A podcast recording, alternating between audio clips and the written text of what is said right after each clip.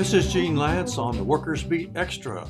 I was able to record Montserrat Garibay, who is the Secretary Treasurer of the Texas AFL CIO. She was speaking to a group of retirees from the Texas Alliance for Retired Americans. Here's Montserrat. Addressing you all. Uh, I miss you. I, can't wait to see you at all the different functions that we do. It's it's exciting finally 2021 after a crazy 2020 that that has really you know it, has been tough but it has really also personally taught me the importance of taking care of my health taking care of my loved ones because this is the time where we really need each other and it also has taught us the importance of that that personal communication and seeing each other so I'm just very happy to see everyone and each of you. You know, TARA members have a very special place in my heart because you inspire me with your vitality, with your commitment to the labor movement, and for always, always leading by example. Every time that I feel tired, I always think of you because you show up no matter what. I, I especially want to thank each and every one of you because of the work that you did in the 2020 elections. You know, from writing postcards to doing phone banking to working, some of y'all work as poll workers. Y'all did so many activities to make sure that everybody voted. And, you know, it is because of you that I was inspired. And I also worked as a poll worker for the very first time.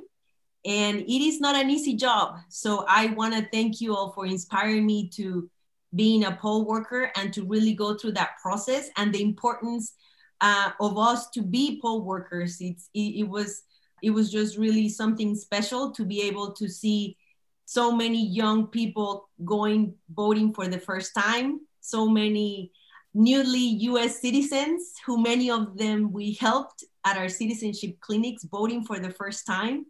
It was really exciting. So thank you for for leading by example always. You know, we didn't flip the house, the Texas house, like we wanted to.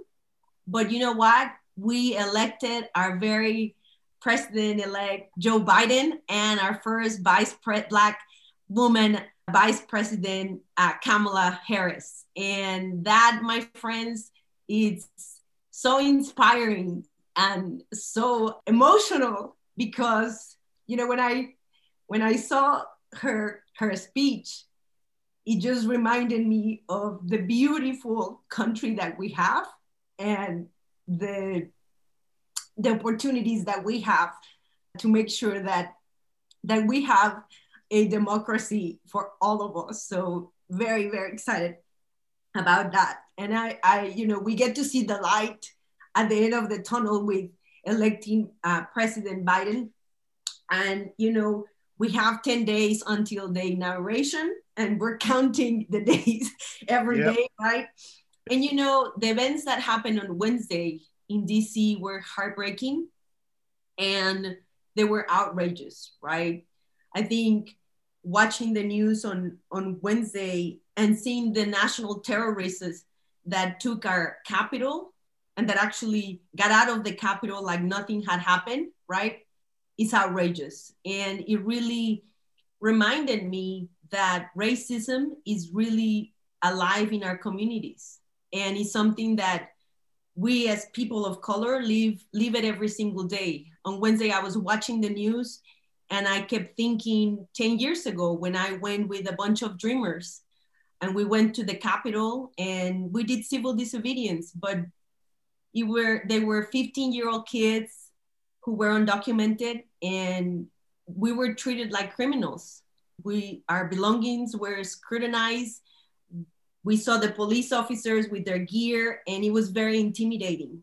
And to see the images on Wednesday really were heartbreaking and outrageous. We, we I felt so mad. And one of the things that gives me hope is that one of the initiatives that Rick and I started is our racial justice task force. And actually, the day after we met for one of our meetings. And that is something that gives me hope because we're meeting and we're putting together different resolutions that we're going to be sharing with, with you all during our convention. And that gives me hope that we at the Texas AFL CIO are proactive and we're we're not going to be intimidated by these racist people that think that they can take over our countries and our country and our communities. We're fighting back. We're also, we put out a statement, Rick and I put a statement say, conde- condemning this outrageous attack. Because you know what? At the end of the day, the labor movement is going to fight like hell for our members and for our communities. And that work I'm very proud of.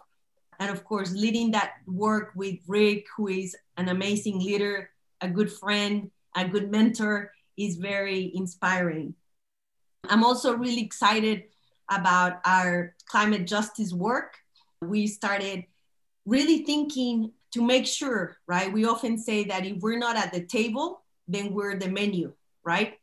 And one of the things that we're doing is we're putting together this task force about climate, climate justice because we know that global warming is real and that one of the things that we need to take care of is our climate and we need to we need to be engaged in those important conversations to make sure that labor is is at the top because we know that there's a lot of different jobs coming up and we got to make sure that they're la- good labor jobs and that people are being respected when these changes come come out just on tuesday we're going to be rolling out you know we're rolling out our sleeves and we're legis- the 87th legislative session starts on Tuesday, as many of you know. And this is going to be a very different legislative session, right? We have COVID. The what we are seeing on the, the, the on Tuesday on Tuesday they're going to be voting on how the legislative session is going to be, and because we know that we didn't flip the House, we know that we're going to have a Speaker of the House that is not a a friend of labor, right? So we gotta organize and we gotta make sure that the voices voices of the working people of Texas are at the table. And we're excited. We're starting to meet with our United Labor Legislative Committee. That's the work that we're doing. So whether we're in, with our legislative um, agenda or fair shot agenda, we're gonna be focusing on on COVID right? And, and what does that mean in our communities? Because one of the things that we saw with COVID is that it affect, it's affecting the working people the most. And we all, you and I know that frontline workers have always make sure that our country runs. And it, all those invisible faces that for many years have been for the others, we know those faces. We know the people that work in the classrooms, the people that work in the airports, the people that work in the buses. We know the people that work at the airport. And they are the ones that run our communities every single day. And it is our duty to make sure that they have good health care. It is our duty that they don't get paid just this minimum wage of $7.25, right? We got to make sure that their voices are at the table. And we're going to be again advocating for them. We're going to be doing things a little bit different because we want to make sure we want to see how we're going to be able to have hearings. We might not be able to go to the capitol and, and have hearings and have people testify like we usually do. So we are with, with our team with lorraine jeff mark Ed, we're all thinking of different ways to really have those voices at the Capitol. And how do we connect the stories of our members? How do we share those stories with the legislators? So we're really thinking about how to do that in a virtual way that is safe.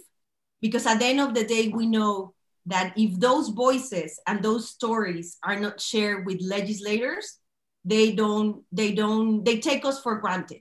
And we gotta make sure that we hold them accountable and we let them know what we want. So that's what we're gonna be working. And one of the things that that we we're going to we have right now we're we have our survey that we're starting to to launch with everybody. And i'm going to put the link in the chat because we want to make sure that everybody fills it out and gives us your point of view in, in what are the issues that are important to you. And we want to gather some data from there so we can move forward. So I put it in the chat and I hope to hear from you because your stories are really important. Even if you're retired, right? You still know exactly what those stories and the importance of having good health care, why that is important, how that affects you every day. One of the things just this morning, I volunteer here in Travis County in the first clinic where they gave the, the COVID 19 vaccine. And, you know, just to share with you, my mother is 68 years old. She's she has diabetes. And for the past two weeks, we have been calling her provider and they don't know when she's gonna get this vaccine. And I know that, you know, my mother is a nanny and she doesn't have health insurance and it's something that hurts me because she's worked so hard.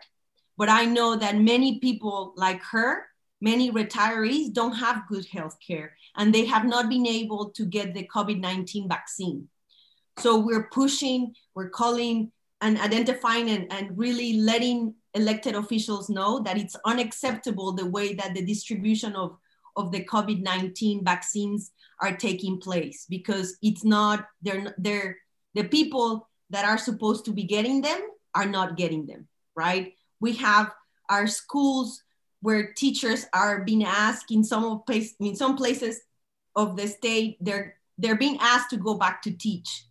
Custodians are working right now, bus drivers, cafeteria workers, and they don't have access to the COVID-19 vaccine. And that, my friends, is unacceptable. And that is something that we're working together to make sure that those stories and those voices are heard with the at the Capitol with the legisla- with the legislators. So that's something that we're working really hard.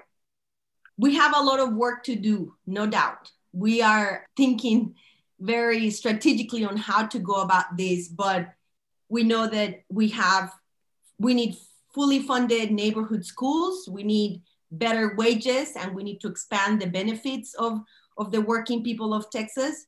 The healthcare, it's a big issue state and school and city employees also need to get well, they need to get the, the vaccines, but also need to be have a better pension. So we have a we have a full plate, no doubt about that. And I think at the end of the day, the the reason that we're able to to do so much is because we're organizing, and you more than anybody know the importance of that. And we really need to hear from you and learn from you. And that is something that i that i really take uh, a lot of pride in listening to your stories in learning from you because you you give us a really good example of what is possible i also uh, want to give a, a, shout out to the people that helped uh, with the census. We know redistricting is coming, and the people that were census ambassadors, thank you all. Thank you for volunteering. Thank you for being with us every Wednesday for almost three and a half months, calling people so they could make sure to fill out their census because that fight is still it's still on because you know we need we we are trying to figure out how would that work because the, the president Trump didn't didn't want to count uh, certain communities. So that's something that I wanted to thank you all for really becoming a census ambassador, Jan and Chris and everybody. Eric, thank you for all of y'all, and uh, Tony, Tony for for really helping with that. And then also, I really want to give a special shout out to all of you who have really supported our citizenship campaign and Andy, when we went to Corpus, Elaine, all of you all in Corpus really helped out a lot, stepped up, and really helped us do the citizenship clinics where we're helping eligible permanent residents apply to become US citizens. And that is one of the campaigns that I am really proud because I was able to see many of our union sisters and brothers go through the whole process of becoming US citizens and they voted for the very first time in this election. And that is the beauty of our labor movement to be able to see the transformation of being an eligible permanent resident to casting their vote to seeing change is one of the things that I am the most proud and the most happy about the labor movement because the labor movement has transformed my life. And that's why I want to make sure that everybody knows that when you become a union member, your life changes and that you can change and empower others to do the same. So I, I thank every one of you for the time, for the commitment, for the example that you set for us and me not so young uh, of what is possible. And with that, I, I thank you all. I don't want to speak forever and ever, but I want I tell you that my words come from the heart. And I'm just very grateful to be part of the labor movement. And I'm grateful for every one of you. And I hope to see you very soon so I can give you a hug and thank you in person. This is Gene Lantz on the Workers Beat Extra. We've been listening to Montserrat Garibay speaking to a group of retirees from the Texas Alliance for Retired Americans.